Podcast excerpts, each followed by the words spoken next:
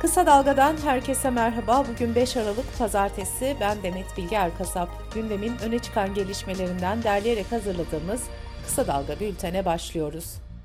Hükümetin fiyat artışlarından sorumlu tuttuğu zincir market tartışması büyüyor. Cumhurbaşkanı Erdoğan bu marketlerin daha sık denetleneceğini söylerken MHP lideri Bahçeli konuyu başka bir noktaya taşıyarak bu marketlerin FETÖ bağlantılarının araştırılmasını istemişti. BİM'in CEO'su Galip Aykaç da bu açıklamalara sert yanıt verip algı operasyonu demişti. Bu tartışma dün bambaşka bir boyuta taşındı. Suç örgütü liderliğinden tutukluyken Bahçeli'nin devreye girmesiyle bırakılan Kürşat Yılmaz, Aykaç'ı açık açık tehdit etti. Kürşat Yılmaz Twitter'da seri halde yaptığı paylaşımda tuttuğunuz köşe taşları mezarınız olur dedi. Şok Marketler grubu Galip Aykaç'a istifa çağrısı yaparken AKP'li Ağrı Belediyesi de kentte yaptığı denetimler sonucu 5 zincir marketi mühürledi. Tüm bu gelişmelerin ardından akşam saatlerinde açıklama yapan Galip Aykaç, Gıda Perakendecileri Derneği Başkanlığından istifa ettiğini duyurdu. Derneğin hiçbir siyasi yapıyla ilişkisi olmadığını belirten Aykaç, Devlet Bahçeli için de maksadım asla kendisini kırmak değildi, kusura bakmasınlar lütfen dedi. CHP ekonomiye dair çözüm önerilerini ikinci yüzyıla çağrı buluşması adı altında cumartesi günü açıkladı. CHP lideri Kemal Kılıçdaroğlu şunları söyledi. Ekonomi ve endüstriyel dönüşüm alanlarında Şampiyonlar Ligi'nin en iyi oyuncularıyla birlikte dünya ile rekabet edeceğiz. Epistemolojik kopuşlar onların olsun, bizim Türkiye vizyonumuz budur. CHP'nin çalışmasını ekonomistler iktisat bilimine dönüş olarak değerlendirirken siyaset bilimciler ise bu politikaların sahada halka aktarılmasının önemine dikkat çekti. Türkiye Büyük Millet Meclisi Genel Kurulu'nda bugün başlayacak ve kesintisiz olarak 12 gün sürecek 2023 yılı bütçe maratonunda 15 bakanlığın bütçesi görüşülecek. Görüşmelerin seçim öncesi iktidarla muhalefetin sert tartışmalarına sahne olması bekleniyor. Ana muhalefet partisi CHP de bütçe maratonu için hazırlıklarını tamamladı. Gazete Duvar'dan Serkan Alan'ın haberine göre İçişleri Bakanı Süleyman Soylu'nun katılacağı bütçe görüşmesinde CHP tam kadro genel kurulda olacak. Zafer Partisi, Memleket Partisi, Doğru Parti ve Adalet Partisi'nin ittifak çalışmalarında sona gelindi. Adalet Partisi Genel Başkanı Vecdet Öz, açıklamamızı Anıtkabir'de yapacağız dedi. CHP İstanbul Milletvekili Mahmut Tanal, Meclis İnsan Hakları Komisyon toplantısında yaptığı konuşmada cezaevlerinin durumunu yerinde saptamak için cezaevine girme önerisinde bulundu. Sözcüden Başak Kaya'nın aktardığına göre AKP milletvekili İbrahim Yurdunu seven ise hepimiz yerine Mahmut Tanal içeri girsin, bir hafta kalsın, sonra gelip bize gözlemlerini anlatsın karşılığını verdi. Mahmut Tanal da ben hazırım diyerek Adalet Bakanlığı'na başvurdu. Muğla 1. İdare Mahkemesi, Akbelen Ormanı'nda genişletilmek istenen kömür madeni sahası ile ilgili Ağustos ayında verdiği yürütmeyi durdurma kararını 3. bilirkişi raporuna dayanarak kaldırdı. İkizköy Çevre Komitesi Başkanı Necla Işık karara tepki göstererek bu mücadeleden de zeytinlerimizden de vazgeçmeyeceğiz. Akbelen ormanı kesilemez dedi. İstanbul Büyükşehir Belediyesi Genel Sekreteri Buğra Gökçe, İstanbulluların hizmetine sunulacak yeni taksilerin nasıl işleyeceğini açıkladı. Buna göre İBB Ulaşım Akademisi'ndeki 15 günlük eğitimde başarılı olamayanlar şoförlük yapamayacak. Bir araç 3 sefer ihlal yaptığında her ihlalinde uyarılacak, üçüncüsünde taksi lisansı iptal edilecek. Yeni araçların üzerinde artık dolu, boş, rezerve şeklinde uyarılar olacak. Kısa Dalga Bülten'de sırada ekonomi haberleri var.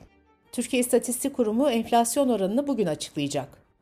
Asgari ücret tespit komisyonunda işçi kesimini temsil eden Türk İş, enflasyon oranının da aralarında olduğu ekonomik göstergeleri komisyona sunacak. Asgari ücreti belirleme çalışmalarında süreç 7 Aralık'ta ilk toplantıyla başlayacak. Yeni asgari ücretin ayın sonuna gelmeden kararlaştırılması bekleniyor.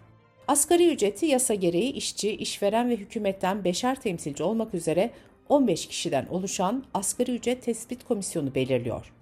Bakanlığın belirlediği üyelerden birinin başkanlık ettiği komisyon en az 10 üyenin katılımıyla toplanıp oy çokluğuyla karar veriyor. Oyların eşitliği halinde başkanın bulunduğu tarafın çoğunluğu sağladığı kabul ediliyor. Türk Girişim ve İş Dünyası Konfederasyonu'nun yönetim kurulu başkanı Süleyman Sönmez yeni bir işçi çıkarma dalgasının yaklaştığını söyledi. Sönmez, Avrupa'daki resesyon ve iç pazardaki durgunluktan endişe eden her üç insanından ikisi işçi çıkartmayı düşünüyor dedi. Enerji ve Tabi Kaynaklar Bakanı Fatih Dönmez bu yılın ilk 8 ayında 37.657 abonenin doğalgazının borç nedeniyle kesildiğini açıkladı. Bakan Dönmez'in soru önergesine verdiği bu yanıtı değerlendiren CHP milletvekili Ömer Fethi Gürer şunları söyledi.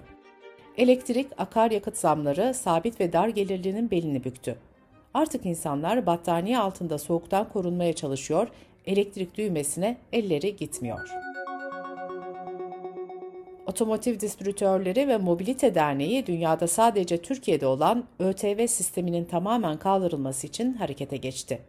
ODMD Başkanı Ali Haydar Bozkurt, ÖTV'nin kademeli olarak düşürülerek 2034 yılına kadar tamamen kaldırılması için dernek olarak bir simülasyon yaptıklarını ve bu çalışmayı da bakanlıklara sunduklarını belirtti. Dış politika ve dünyadan gelişmelerle bültenimize devam ediyoruz. İran'da Mahsa Amini'nin Eylül ayında ahlak polisi tarafından öldürülmesiyle başlayan protestolar sürerken İran hükümetinden geri adım geldi. İran Genel Başsavcısı Muhammed Cafer Muntazeri, başörtüsü konusu üzerinde çalışıldığını ve yakın zamanda sonucun açıklanacağını belirtti. AFP'nin aktardığı gelişmeye göre başsavcı, ahlak polisinin de lağvedildiğini duyurdu. Resmi adıyla rehberlik devriyesi olarak bilinen ahlak polisi 2006'da Ahmedi Nejat döneminde tesettür kültürünü yaymak amacıyla kurulmuştu. Bu arada İran'ın resmi açıklamasına göre protestolarda bugüne kadar aralarında güvenlik güçlerinde olduğu 200'den fazla kişi hayatını kaybetti. Avrupa Birliği'nin yanı sıra Kanada, Fransa, Almanya, İtalya, Japonya, İngiltere ve Amerika'dan oluşan G7 ülkeleriyle Avustralya, Rusya'dan deniz yoluyla taşınan petrole varil başına 60 dolardan fazla ödenmemesi için anlaştı. Ancak atılan bu adımın petrol fiyatlarının artmasına neden olmasından endişe ediliyor. Rusya ise tavan fiyat anlaşmasına tepki gösterdi. Rusya'nın Viyana'daki uluslararası örgütlerdeki daimi temsilcisi Avrupa ülkelerinin bu kararından pişman olacaklarını söyledi tavan fiyat uygulamasının AB'nin Rusya'ya uyguladığı petrol ambargosunun devreye girdiği 5 Aralık yani bugün başlaması bekleniyor. Fransa Cumhurbaşkanı Macron önümüzdeki kış elektrik kesintileri konusunda halkı panik yapmamaya çağırdı. Macron halktan enerji tasarrufu yapmalarını isterken hükümetlerin günde birkaç saatlik kesintiler gibi en kötü senaryoya göre hazırlık yapması normaldir dedi. Macron ayrıca devletin elektrik şirketinden de soğuk havalarda kesintiler meydana gelmemesi için nükleer reaktörleri yeniden çalıştırılmasını talep etti. Finlandiya Başbakanı Sanna Marin, Avrupa'nın Rusya'nın Ukrayna işgaline karşı tek başına ayakta duracak güçte olmadığını ve ABD'nin desteğine güvenmek zorunda kaldığını söyledi. BBC Türkçe'nin haberine göre Avustralya ziyareti esnasında konuşan Finlandiya lideri Avrupa'nın savunma gücünün mutlaka güçlendirilmesi gerektiğini ifade etti. Marin, size dürüst olayım Avrupa şu anda yeterince güçlü değil ifadesini kullandı. ABD Deniz Kuvvetleri'nden yapılan yazılı açıklamada 1 Aralık'ta Umman Körfezi'nde bir balıkçı teknesinin durdurulduğu belirtildi. Teknenin İran-Yemen hattında durdurulduğuna dikkat çekilen açıklamada teknede 50 ton mühimmat mermisi, füze ve roket ekipmanı bulunduğu aktarıldı. Açıklamada Yemen'deki Husilere doğrudan ya da dolaylı olarak silah satımı ya da transferinin uluslararası hukukun ihlali olduğuna da dikkat çekildi. İngiltere'de 2017-18 yıllarında strep A enfeksiyonları nedeniyle 10 yaşın altında 4 çocuk hayatını kaybetmişti. Eylül ayından bu yana ise 6 çocuğun yine strep A enfeksiyonu nedeniyle öldüğü açıklandı. İnsanlar bu bakteriyi yakın temas, öksürük ve hapşırma yoluyla alabiliyor. Salgın daha çok okullar ve bakım evlerinde görülebiliyor. Strep A'nın aşısı yok, antibiyotiklerle tedavi ediliyor.